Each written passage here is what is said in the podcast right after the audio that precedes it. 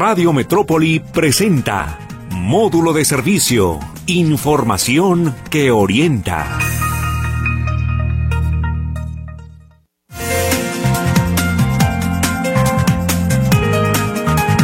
¿Cómo le va? Muy buenos días. Eh, ya estamos en módulo de servicio. Ya sabe usted que este programa se transmite todos los días a partir de las 10 de la mañana nuestra retransmisión es a las 10 de la noche, despuesito de las efemérides. Aquí estamos con mucho gusto en Radio Metrópoli, esperando que se ponga en contacto con nosotros. La idea de este programa es mantenerlo informado justamente con temas de su interés, temas que puedan aportar algo a la comunidad, algo a la sociedad. Y bueno, hoy estaremos hablando de un tema importante que ya le estaré platicando más adelante. Le recuerdo nuestros teléfonos 38 13 15 15, 38 13 14 21. Hay un WhatsApp 33 22 23 27 38 que ya está abierto desde estos momentos para que usted se ponga en contacto con nosotros. Hoy aquí en módulo de servicio estaremos hablando de el trasplante de órganos. El pasado lunes eh, se, eh, eh, se celebró el Día Internacional del Trasplante de Órganos y Tejidos. Yo le hago la pregunta, ¿usted estaría dispuesto a donar alguno de sus órganos cuando haya fallecido? ¿Usted estaría dispuesto o aún, aún más allá? ¿Estaría dispuesto aún sin el consentimiento de un familiar, porque luego así ocurre, una, una, un familiar fallece eh, de repente y bueno, eh, se, se, se, precisa donar órganos, ¿usted donaría los órganos de algún familiar? ¿Qué opina usted de los trasplantes, no solamente de órganos, también de tejidos? Creo que me parece que es un tema interesante en el, en el cual todos estamos inmiscuidos de alguna manera. Hay que recordar que, por ejemplo, en las licencias de manejo, usted eh, afirma eh, como donador de órganos si quiere, si no quiere no, pero me he dado cuenta y platicaba el otro día con el director de licencias de la Secretaría de Transporte que la mayoría, un 70-80% de los que tramitamos nuestra licencia de manejo están dispuestos a donar un órgano. Así que bueno, es interesante saber hasta qué punto y qué, qué pasa, ¿no? Con un órgano cuando se dona qué pasa con la persona a la que se le donó justamente ese órgano. Ahí es el donante y el receptor, como se le conoce. ¿Qué, ¿Qué pasa con el receptor de este órgano? Estaba leyendo aquí un boletín, es muy interesante lo que dice en torno a los trasplantes de órganos. Dice, un trasplante consiste en trasladar un órgano, tejido, conjunto de células o sangre de una persona a otra, o bien una parte del cuerpo a otra a un mismo paciente. A nivel mundial, el órgano más trasplantado es el riñón. De acuerdo a datos del Registro Nacional de Trasplantes, al 6 de enero del 2023, o sea, pues, no hace mucho este mismo año, 20.261 personas requerían recibir un trasplante, distribuyéndose de la siguiente manera. Eh, 15.822 esperan trasplantes de riñón. Es que el riñón yo creo que es el órgano que mayor demanda tiene, ¿no? En el trasplante. Luego sigue con 4.131 personas el trasplante de una córnea. Y luego baja de manera considerable, o sea, de riñón a trasplante de córnea, el primero es de 15 mil, el segundo baja a 4 mil y el tercero que solamente ya llega a 250 personas es el trasplante de hígado. Y también luego baja de manera considerable a tan solo 39 personas trasplantadas de corazón y sigue bajando. Ocho personas solamente hígado y riñón, cinco personas de corazón a riñón y tres personas de páncreas. Pero voy más abajo. Dos personas únicamente de riñón y, páncreas y una sola de corazón y pulmón. Imagínese usted, de corazón y pulmón, solamente una persona. En, en el sistema informático del Registro Nacional de Transplantes, también al 6 de enero del 2023, se han registrado 909 trasplantes distribuidos de la siguiente manera. El primer lugar se lo lleva la córnea, el segundo el riñón, el tercero el hígado y el cuarto el corazón. Pero de la, de la córnea, que son 490, al corazón, pues es muy, muy, muy, muy distinta la, la, la cifra. De córnea fueron 490 y de corazón solo cuatro. Dice, en vida una persona puede donar un riñón, en vida, eh, en vida, no tiene que morir. Puede donar un riñón, un segmento de hígado, pulmón, intestino, páncreas o células hematopoyéticas que pueden transformarse en glóbulos blancos, glóbulos rojos y plaquetas. Al fallecer la persona puede donar cuando el deceso fue por muerte encefálica o paro cardíaco y se analizará la situación y condiciones de los órganos o tejidos para asegurarse que sea adecuado para el trasplante. En esta situación se podrá donar el corazón, Sí, cuando ya es muerte, digamos, eh, por asuntos eh, encefálicos o, cardíacos, fíjese usted lo que puede usted donar. Em, pulmones, hígado, riñones, intestino y páncreas. En el caso de una persona, que una persona muera y no haya expresado voluntad, esto también es bien importante. Una persona que de repente muere de manera instantánea, o bien eh, eh, que no quiera donar, dice eh, que no haya expresado voluntad alguna sobre sus órganos, los familiares pueden dar su consentimiento para que estos sean donados. La familia lo puede hacer como ocurrió recientemente, ¿con quién fue? Con un policía, ¿no? Que, que asesinaron y la, la, familia eh, se puso de acuerdo para donar varias partes de su cuerpo.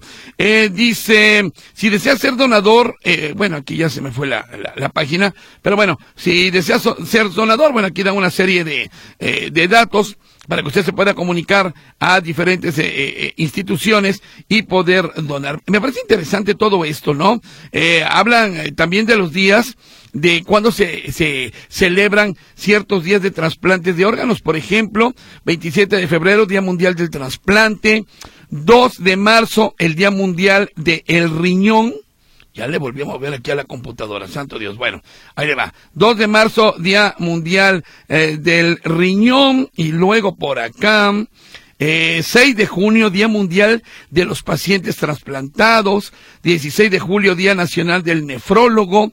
4 de agosto, Día Estatal de la Donación de Órganos y Tejidos. 26 de septiembre, Día Nacional de Donación y Trasplante de Órganos y Tejidos. En fin, eh, interesante. Y bueno, pues aquí ya se dan algunas instituciones a las que usted se podría integrar a donación de órganos a nivel nacional y en el cual podría podría participar. Hoy tenemos eh, habíamos invitado, de hecho ellos ah, eh, nos pidieron eh, puertas abiertas para platicar sobre el tema, una asociación precisamente conocida como una oportunidad de vida AC, una oportunidad de vida AC y para tal saludo con mucho gusto a Rocío Montserrat Tavares eh, Calderón, que ella es la directora general de una oportunidad de vida AC. Rocío, ¿cómo le va? Buenos días.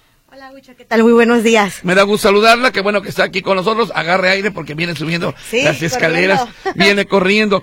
Estaba, estaba leyendo este boletín que dieron a conocer. Qué interesante todo lo que se comenta en torno a los órganos que se pueden donar, trasplantar, este, los que tienen más demanda digamos, los que, por supuesto, el riñón sigue siendo el más demandado y, y, el corazón y el pulmón es de lo más dificilito, ¿verdad? Sí, sí, sí. Esto, bueno, tiene mucho que ver con las con la cantidad de enfermos que existimos en este en este México o en este mundo. Sí. Y que la demanda más alta exactamente es riñón. Aquí en Jalisco, el 80% de la lista de espera es de riñón. Otro otra lista muy grande es la de córnea. Que en realidad no debería existir, porque para donar córnea no necesita que la persona, te, o sea, tantas, tantos factores o tantas variantes que pueden haber, como para un órgano vivo, porque tiene que ser una persona que tenga una muerte craneoencefálica este, verídica, este, muchos análisis de compatibilidad, sanguíneos, etcétera. En cambio, para una córnea, todas las personas después de la vida podrían donar pero pues por algunas razones no se hace y esa lista no debería existir. Ah, caray, interesante. Vamos a, adentrarnos más en el tema sobre este asunto de qué órganos sí y qué órganos no. Eh, es interesante, estaba leyendo ahorita que una persona eh, que a lo mejor no expresa su voluntad de, de donar, sí, pero ya fallecido los familiares sí quieren donar. Aquí, ¿qué pasa? ¿No hay este, alguna situación legal que lo impida? ¿Cómo, cómo se presenta esta situación? La legislación en este momento implica que eh, los, las personas pueden donar más bien la decisión de que donen después de la vida es de los familiares directos. Ok. Ahorita. Si la persona en vida quería donar y nunca lo platicó con la familia, entonces la familia puede decir que no y no se dona. Ok. Aunque la persona en vida haya querido hacerlo. Si la persona en vida no quería hacerlo y la familia decide que sí, sí se va a donar. La única manera legal en este momento en que no en que se pueda respetar la voluntad de la persona es haciendo como como una algo con notario, ¿no?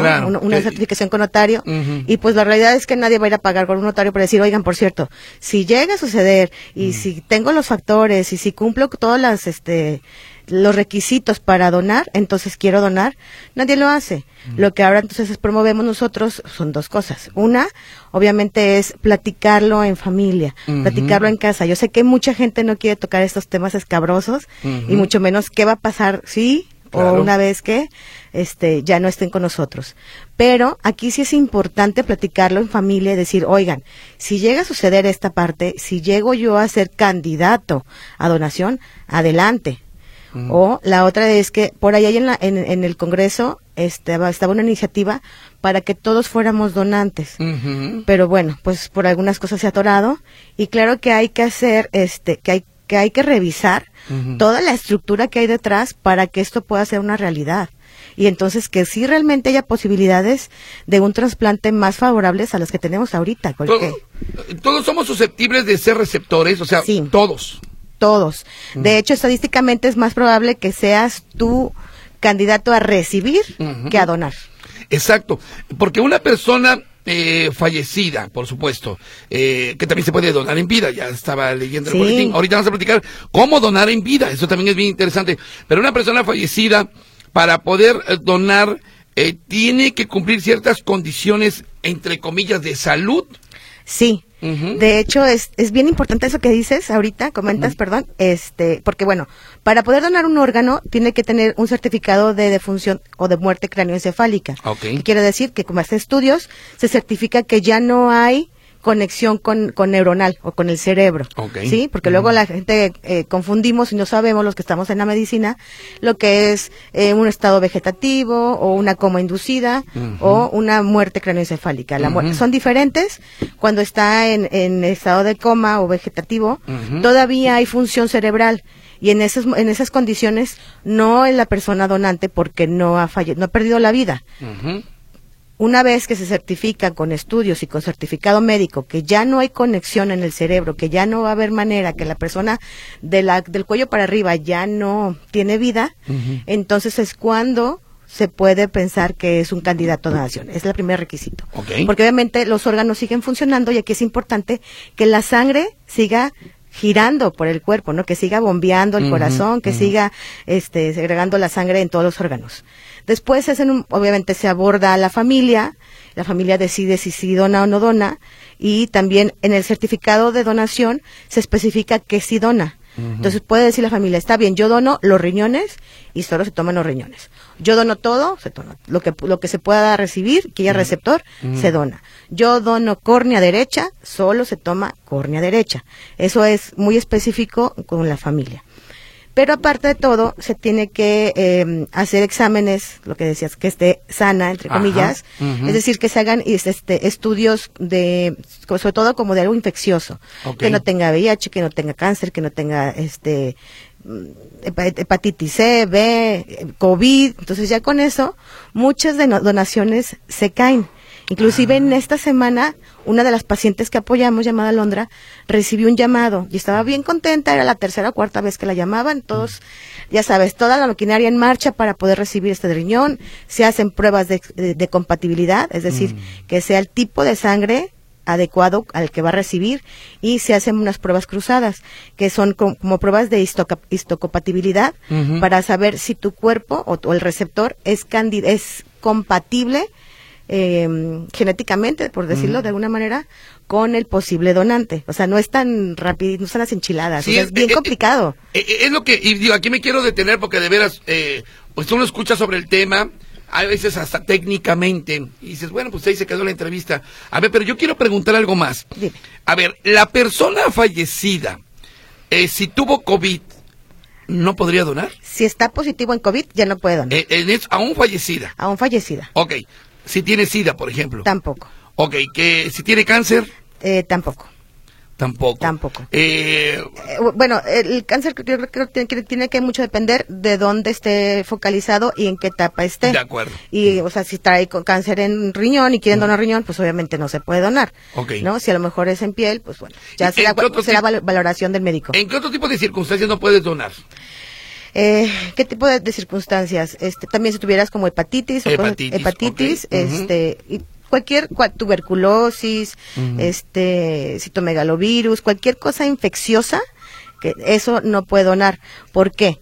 Porque la persona cuando va a recibir le bajan las defensas hasta, hasta lo máximo. Ok. O, o bueno, técnicamente es la inmunosuprimen.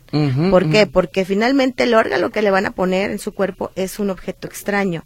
Y tienen que calmar, como dirán, a los soldaditos Sí. o a las eh, defensas para que no inmediatamente lleguen y atacan y digan, oigan, este extraño, ¿qué onda? ¿Qué está haciendo aquí? ¿No? Entonces, te bajan las defensas, las, las tranquilizan, ponen el órgano y desde ese momento en adelante el paciente receptor o trasplantado tiene que tomar medicamentos inmunosupresores para mantener justamente esas, defensas bajas. Entonces tenemos que evitar a cualquier costa que se infecte o se enferme de alguna de alguna bacteria o virus en las siguientes para que su cuerpo no rechace el órgano. Eh, ¿Cómo se puede o cómo se mantiene vivo un órgano?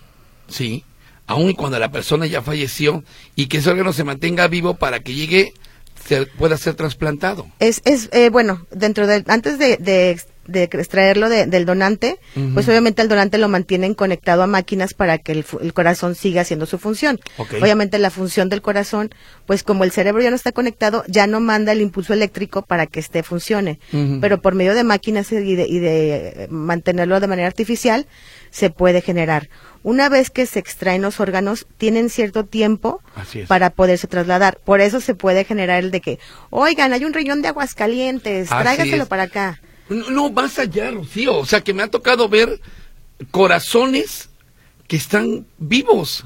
Latiendo. Y llegan, un- es- están latiendo los corazones, llegan en helicóptero de una ciudad a otra para inmediatamente ser trasplantado esta Sí. persona. ¿Cómo hacen que un corazón esté latiendo aún y cuando no está conectado una persona? La verdad es que son ya son técnicas y equipos ya más médicos, eso sí, la verdad lo desconozco, Ajá. pero sí sé que tienen que conservarlos en, en sustancias específicas y con condiciones muy específicas para que el riñ- para que el órgano trasplantado, bueno, el, riñ- el órgano trasladado no se necroxe o se necroxe o se mueran las células lo menos posible. Obviamente lo limpian, lo, lo, lo conservan y lo trasladan. Y cada órgano tiene, tiene diferente tiempo de conservación para que pueda trasladarse de, de un lugar a otro. Por eso se el, el corazón es el que tiene menos tiempo, creo que son cuatro horas lo que se pueden mantener entre traslados o de una de un cuerpo a otro. Entonces, por eso siempre es en helicóptero si se va a trasladar. Inclusive hay entre hospitales eh, para que se pueda extraer un órgano tiene que tener el hospital licencia para para donación. Y eh, cuando se donde se tra- tras- trasplanta tiene que ser haber licencia también para trasplante. Entonces hay por eso hay, hay algunos hospitales que tienen la capacidad de donar pero no pueden trasplantar ahí y lo tienen que trasladar a otro hospital donde esté el, el- el receptor esperando Correcto. entonces tienen sus protocolos ya cada hospital para que sea lo más ágil y lo más rápido posible y la comunicación entre diferentes cuerpos de salud para que se traspase traslade el, el órgano y ya estén todas las condiciones preparadas para nada más llegar y recibir. Es Recibir, decir, increíble. el quirófano es eh, al donante, por ejemplo, a mí ya me tocó una vez recibir un, un órgano de en esta, un riñón en esta modalidad, y es de que te hablan y te dicen, hay un posible donante, vente ahorita al hospital, no me importa qué estés haciendo, y no me importa qué estés, o sea, dónde estés, es, dejas de tomar agua, dejas de comer, porque te vas a someter a una cirugía mayor en poquito tiempo, si eres, don- si eres compatible. Y prepárate porque ya llegó y vente ahorita. Entonces, en ese momento tú como receptor, obviamente tienes que tener estar totalmente sano. Ni una muela picada, ni una gripita, ni nada, porque te van a bajar las defensas. Y cualquier condición de estas te puede ser perjudicial. Entonces, tienes que estar al A ver, 100. pero como que ni una muela picada, pues es que yo creo que todos tenemos alguna muela picada. si quieres ser un receptor de órganos, tienes que tener una muy buena, este, o sea, tienen, te, te revisan desde el cabello hasta la punta del pie a que esté todo, todo adecuado. Pues obviamente con tu enfermedad Claro, claro. basal o, o lo, o lo que estás requiriendo el órgano, pero todas las demás condiciones tienes que estar al 100. ¿Por qué una muela no? Porque en la boca tienes muchas muchas bacterias. Ok. O que si tuvieras una aftita, una afta, que es una herida, esas bacterias que tienes en la, en la boca y que una condición normal, pues tienes, eh, no te pasa nada porque tu cuerpo ya asimiló y tienes defensas. En una condición de inmunosupresión, esa bacteria Uh, te sí. puede traer, híjole, muchísimas complicaciones. Ya lo creo interesantísimo, ¿eh? porque normalmente, insisto, cuando platicamos de trasplantes de órganos y tejidos, pues no, que se, no hay muchos trasplantados y bueno, aquí la situación, pero hoy estamos hablando a detalle, cómo es un trasplante, y ahorita te quiero preguntar eh, eh, de, cada uno de los órganos, ¿no? Desde la córnea hasta el corazón, el riñón, el hígado, no hombre, es que hay una situación, o hay un todo en medio de todo esto, y, y lo que me comentaba es también que a veces se caen, se caen los Ay, trasplantes. sí, te estaba predicando de este caso de chica de Alondra, que ya estábamos bien contentos, me habló, ¿cómo ves, Chío? Me hago pruebas cruzadas otra vez, y yo, sí, Alondra. Obviamente, nosotros apoyamos en el hospital civil, Mm. y estos costos, pues, los compartimos con el paciente. Entonces, me dice, es que yo no tengo dinero, no te apures, la asociación te apoya en esta ocasión, nuevamente, con pruebas cruzadas, y el gasto se va a hacer Mm. para saber si eres compatible, es la oportunidad para que, ten- que tienes para poder restablecer tu salud y mejorar la condición de vida. Pues bueno, va, va muy contenta y todo, este, ella está en hemodiálisis, va, se hace, la- se hace los estudios, ya nos quedamos en espera ¿De- de para qué ver. ser el trasplante? De riñón. Riñón, De riñón. Este, y como a las cinco o seis horas me habla, me dice, Chío, ya no va a haber donación. Y yo, ¿qué pasó? Salió positiva a algo. O sea, no, no, me, no le especificaron, nada más salió positiva a algo. Pudo haber sido, COVID, citomegalovirus, eh, o cualquier cosa otra de, de, de- de bacteriología o de infección. Ya no se va a hacer la donación. Se cayó. Entonces es como, híjole, toda la ilusión, toda la emoción, la adrenalina, es como, ah, pues ya, no hay más. Qué no difícil. se puede hacer más. Qué difícil. Bueno, vamos a ir a un corte comercial. Estamos platicando con Rocío Montserrat Tavares Calderón, directora general de Una Oportunidad de Vida, a propósito del pasado Día Internacional de Trasplante de Órganos y Tejidos. Fue el lunes, ¿verdad? El lunes 27. El lunes 27. Vamos a un corte. ¿Usted qué opina? Ah, ¿verdad? Que a veces no sabía muchos detalles de esto que nos está platicando Rocío. 30 y... Ah, bueno, todavía no están los teléfonos, pero sí es el WhatsApp. 33 22 23 27 38. Ya se lo sabe. También es el Telegram. Por lo pronto, regresamos luego de una pausa.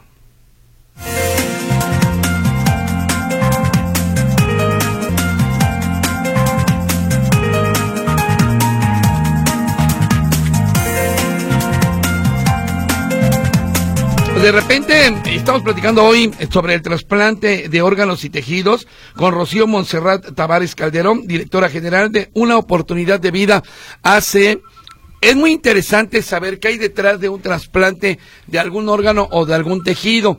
Eh, eh, escuchaba el otro día que Toño Mauri, este actor, sí, Eh, hermano de Graciela Mauri, bueno, eh, tuvo COVID, se estuvo muriendo prácticamente, murió, prácticamente murió, y le hicieron un trasplante de pulmón, y gracias a esto, pues ya salió adelante y demás. Y dije, bueno, así tan fácil lo platicó, oye, pues ha de ser, pues muy, muy, muy fácil, de- de- pásame un pulmón, un pulmón, un pulmón, y, y, y este, y ya, ya estuvo, ¿no? Pero es muy caro hacer el trasplante de un pulmón, y no Eh, es cualquier cosa, como tú decías, enchilame otra. Sí, no, no, no, no. Es que eh, un trasplante no es tan sencillo. Simplemente los órganos no es como que te salgan en, en la botana como tazos, ¿no? Ajá, o sea, es conseguir un órgano para que, que pueda hacer compatibilidad contigo es súper complicado. Y si hablamos de costos en privado, bueno, nos estamos Uh, hablando sí. de unos costos elevadísimos.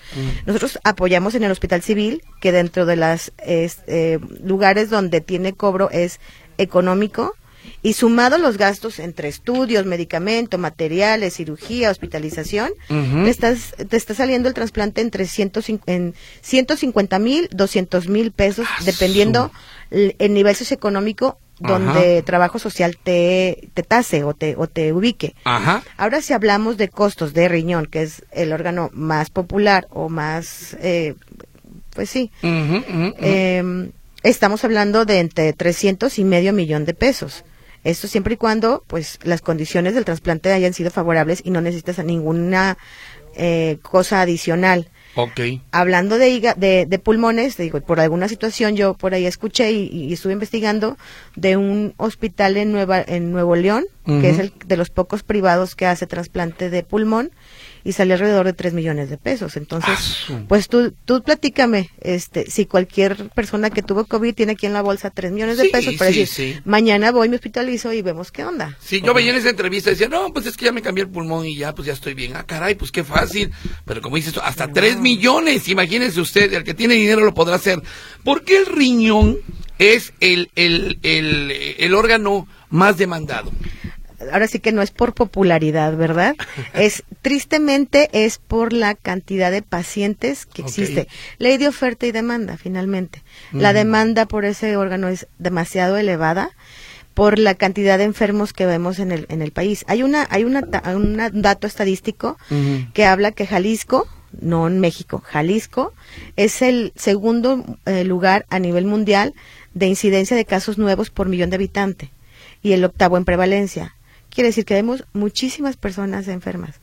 Simplemente nosotros a veces vamos a, bueno, en, en México se habla que es el 11% de la población Mm. que tiene un grado de enfermedad y muchas veces no lo sabe. Ok. ¿Sí? Ujú. Entonces, estamos hablando de que este nosotros vamos a dar pláticas a escuelas y empresas y demás.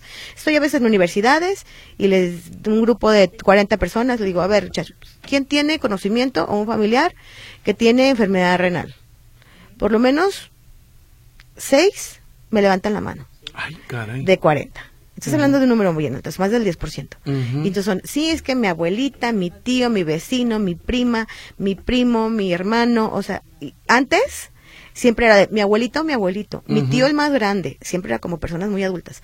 Y ahora es mi compañero de la escuela, sí, fulanito, es más, fulanito de tal que está aquí sentado, él está en hemodiálisis. O mi primo, ah, sí, la prima, el novio de fulanito. O sea que cada, cada, vez, más personas se enferman de riñón. Más jóvenes. Más jóvenes y que más jóvenes. Es, que eso es lo, lo, lo preocupante. Esta enfermedad, la enfermedad de insuficiencia renal, Sí. debería ser una enfermedad de personas adultas mayores.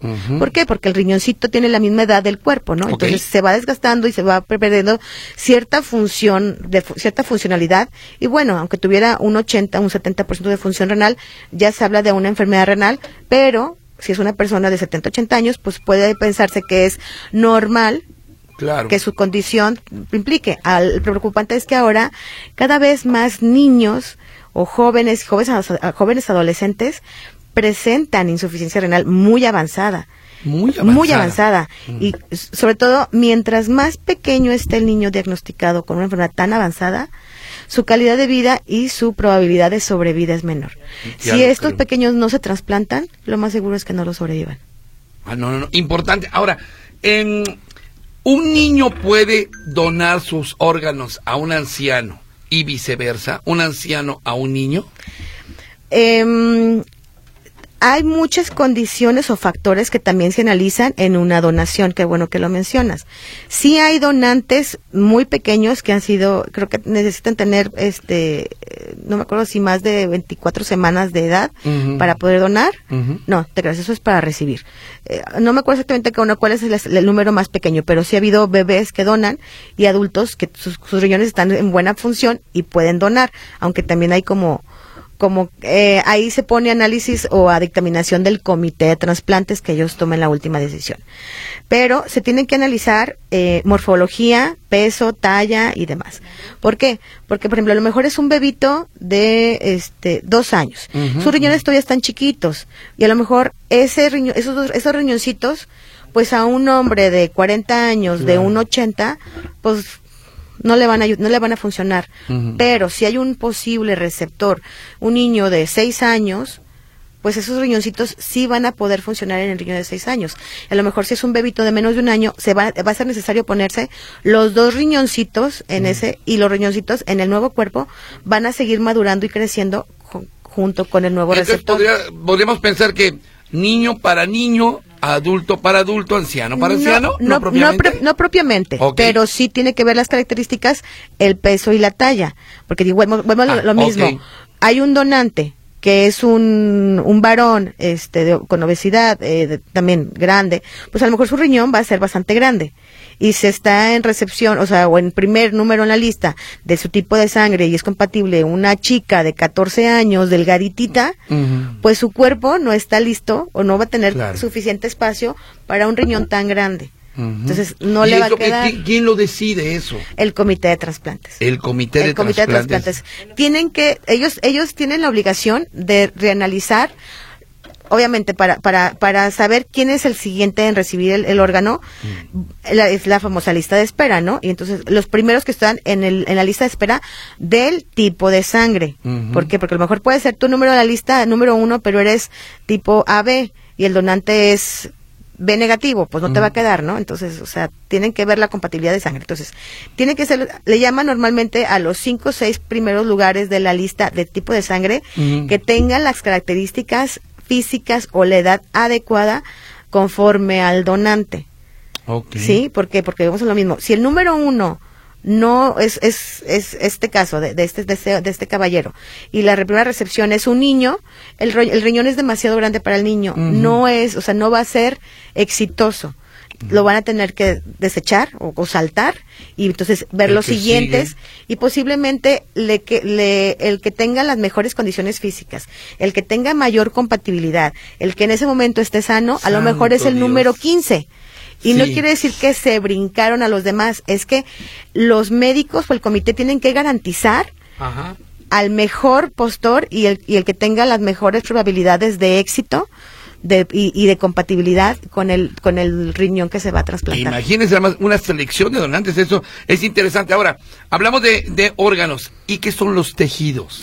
Los tejidos es la piel, el cartílago, los huesos, las córneas, que esto cualquier persona que, que ha perdido la vida puede donar. Inclusive hay pieles que a veces se donan en vida.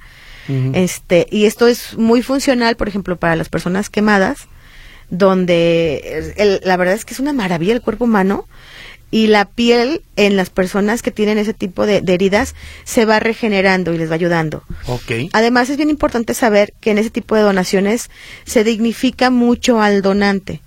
Entonces, porque luego muchas personas creemos que, ay, pues te lo va, te lo va a entregar en, en destazado, ¿no? Como bolsita de carnicería. Y la realidad es que no.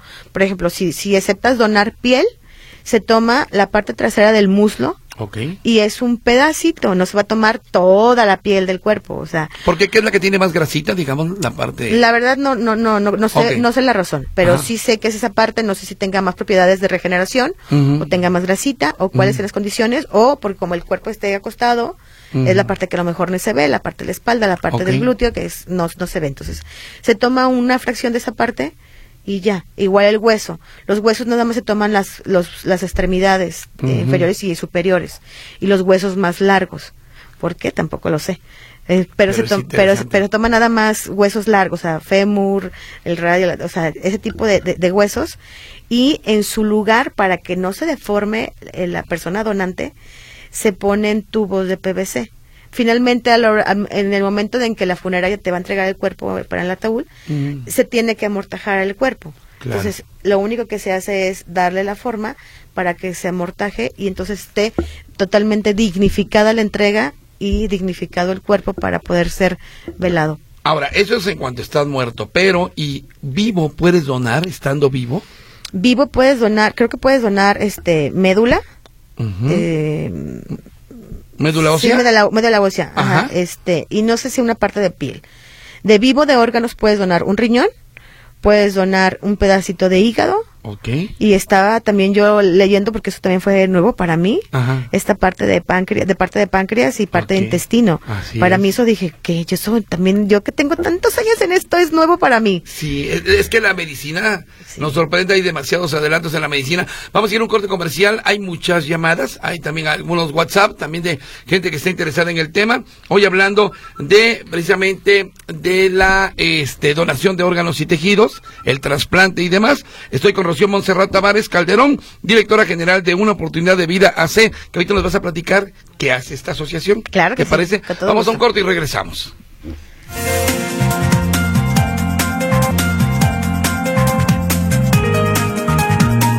Hoy hablando de la donación de órganos y trasplantes de tejidos, bien interesante la charla que tenemos con Rocío Monserrat Tavares Calderón, directora general de Una Oportunidad de Vida hace. Vámonos rápidamente con los WhatsApp. Buen día, dice, yo les he dicho a mis familiares que donen todo lo que sirva de mi cuerpo, dice la señora Berenice. Eh, también gracias al señor José González Cervantes, muchas gracias, tomo nota del aviso que me, que me, que me envía, muchas gracias, dice... Si una persona no cubre esquema de salud para donar sus órganos, podrán usarse para investigación y prácticas médicas y recuperar restos para cremar, pregunta Sandro Juárez Díaz. Eso habrá que preguntarle. Es, habrá, que preguntarle a los, ajá, habrá que preguntarle a los médicos. es, muy interesante saber esto. Ajá. Bueno, y luego por acá dice, uh, uh, uh, ¿hasta qué edad puede uno ser donador? Dice Jesús Tavera. ¿En vida o fallecido? Porque puede ser diferente. A ver, ¿cuál sería en, uno y otro? En vida normal, eh, en vida, para donar el riñón o hígado, obviamente eh, analizan mucho al donante. ¿Por qué? Porque tienen que garantizar que en un par de años no va a haber dos enfermos. O sea, obviamente no son, no son, este, pues no son dioses ni son, mm. eh, ¿cómo se llama? Los que ven el futuro, mm. pero pues tienen que valorar todas las funciones para que entonces, si se extrae un riñón o si se extrae un pedacito de hígado, no vaya a afectar en la vida y en la condición de vida y en la sobrevida de la persona que donó. Mm. Entonces, sí hay una tasa de, eh, o un límite de edad para donar, este, eso también va depende de la valoración de cada de cada comité de trasplante, pero varía entre los 55, 60 años, posiblemente este, pero en donación muerte craneoencefálica sí es más elevada el número de edad. Hay personas arriba de 75 años que han donado este porque bueno, su, su salud y, sus, y su condición corporal y, su, y sus órganos están en muy buenas condiciones y se pueden todavía donar. Em, dice, eh, eh, estoy en favor de la donación de órganos, pero que sea libre de voluntad, no a fuerza del gobierno. Es nuestro cuerpo, tenemos derecho a decidir, dice el señor Díaz. Y creo que así se ha hecho, ¿eh? Creo que así se ha hecho.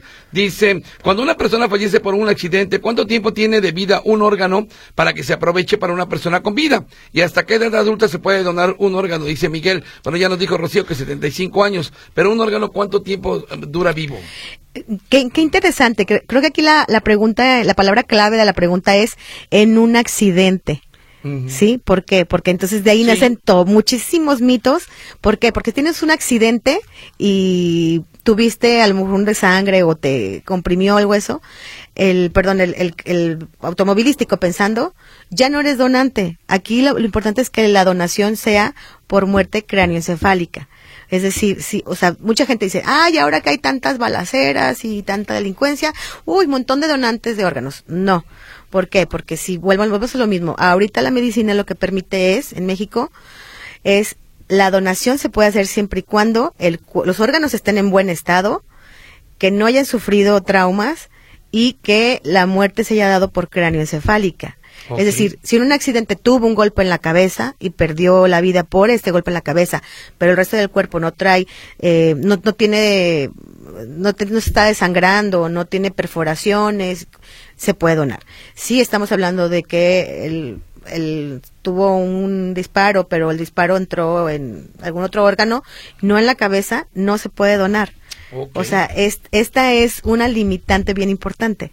Por eso muchos mitos que dicen, ay, no pongas en tu, en tu eh, licencia para conducir que eres donante, porque entonces si tienes un accidente te van a dejar morir para quitarte tus órganos.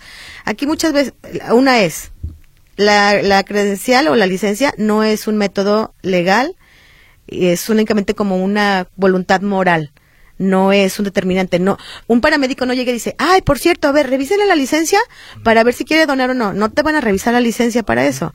Lo van a preguntar a la familia. La licencia es únicamente un algo moral. Dos, eh, lo que te decía hace rato, hay las instancias para poder este, procurar órganos tienen que tener licencia. Si entras en un lugar o en un hospital de emergencia donde no tienes licencia, no puedes donar, no pueden procurar el órgano. Y otra importante es el equipo paramédico que te va a atender en un momento de urgencia o en terapia, en terapia intensiva o en, eh, urgencias, tal cual, es, em, es totalmente ajeno y totalmente diferente al equipo que procura y al equipo que trasplanta. ¿Y eso es malo o es bueno? No, eso, eso tiene que ser diferente, son, son, diferentes especialidades. Ah, Exacto. Entonces, y todas estas personas que atienden en urgencias hicieron un juramento al momento de, de graduarse, donde es, salvaguardar la vida. Entonces, su primera función es salva, o sea, salvarle esa vida y, y, tener las buenas condiciones. Ya si después cumple los requisitos y llega un procurador y dice, oye, tiene, ¿a qué pasó? ¿Tienes por aquí algún candidato? Pues entonces ya se toman entonces decisiones de procurar, pero no de entrada Eso es bien complicado. Interesante. Vamos a darle una recia porque tenemos muchas, ¿eh? Sí, sí, sí. Dice, Ivonne, eh, toda mi vida he mencionado a mi familia que donen mis órganos, pero ahora tengo 75 años. He sido sana hasta ahora. ¿Se puede todavía a mi edad? Claro que sí, Ivonne, ya nos lo comentaba Rocío, que todavía hasta los 65 años ha habido personas que han donado sus órganos. Mm, mi hermano donó un riñón en vida y después de la donación él resultó, le resultó el Parkinson. ¿Pudo haber algo lo que le disparó esta enfermedad? Dice la señora Eva, por, por la donación anterior? No, no, la verdad lo dudo mucho.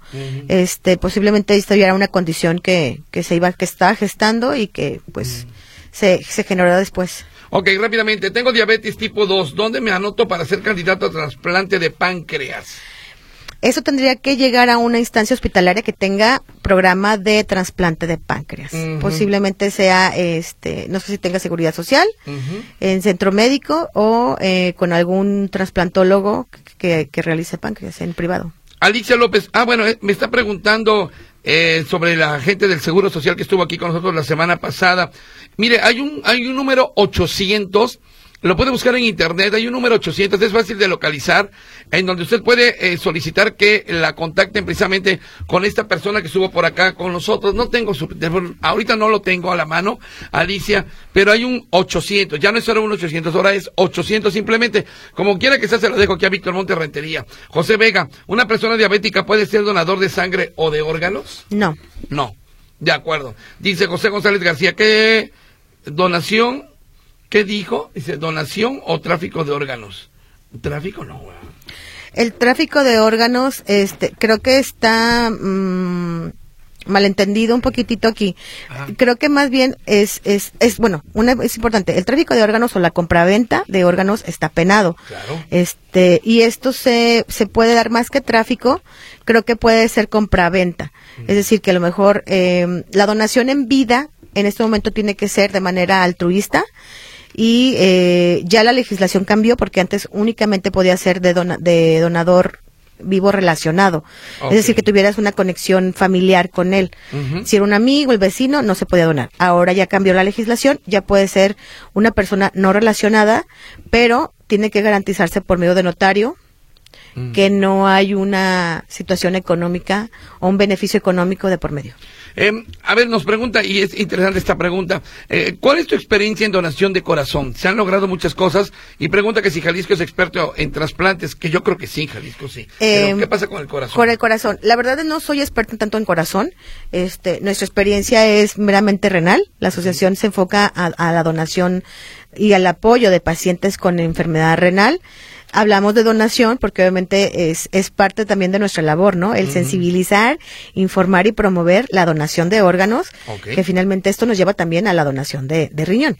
De acuerdo. Socorro Gómez, un saludo para la señora Rocío. Eh, son del Espíritu Santo que se manifiesta en, a ver, donadores son el Espíritu Santo, ah, que se manifiesta en cada, en cada persona. A propósito, ¿de qué se trata? Platícanos un poquito de una oportunidad de vida AC. ¿Qué es? Este, bueno, una oportunidad de vida AC, o bueno, te la voy a decir con el nombre y el apellido completo, ¿eh? Para mejor te va a dar más sentido. Es una oportunidad de vida Sociedad de Transplantados AC. Que somos, somos un organismo de, civil que apoya a personas que no que tienen una enfermedad renal crónica degenerativa y que no tienen las condiciones físicas ni las redes de apoyo suficientes para poder eh, mantener sus tratamientos y su medicamento por sí solos. Normalmente atendemos a las personas que se que se ven en el Hospital Civil de Guadalajara o en el Hospital Occidente, en el Hospital de Soquipan, porque son las personas que, que son más vulnerables ante esta enfermedad porque no tienen la seguridad social. Y la realidad es que esta enfermedad es devastadora económicamente, moralmente y físicamente, no nada más para la persona que se enferma, sino para toda la familia. Entonces, lo que nosotros tenemos es un programa integral, tanto de acompañamiento como de orientación y atención asistencial a estas personas. ¿Hay algún número telefónico? Sí, es el 3631-4650. Ah. ¿3631? 46 Ajá. 50. 4650, con 33 de enfrente. Sí, correcto. 33, 36, 31, 46, 50. Justamente ahí que, por cierto, quien se hace firmar Chata Rodríguez quiere felicitar a Rocío Tavares Calderón por su brillante exposición. Dice, sí, como no, la verdad, Mis respetos para Rocío. Un abrazo. Eh, qué programazo, dice. Soy Francisco desde Los Ángeles, California. Muy bien. Y no va a ser la primera vez que la vamos a invitar, ¿eh? ya la vamos a invitar eh, eh, próximamente.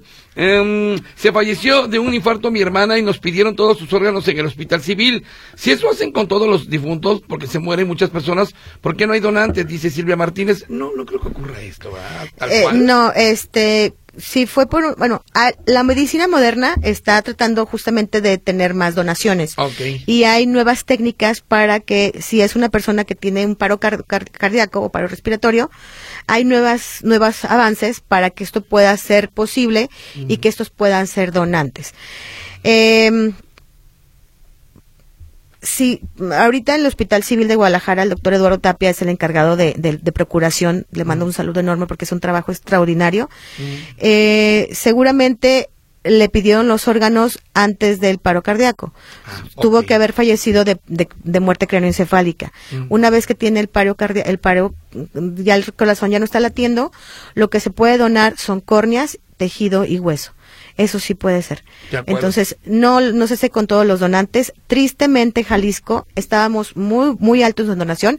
Ah, eh, respondiendo hace rato la respuesta, la pregunta, perdón. Sí, Jal- este, Jalisco es de los mejores estados en donación y el que tienen más avances.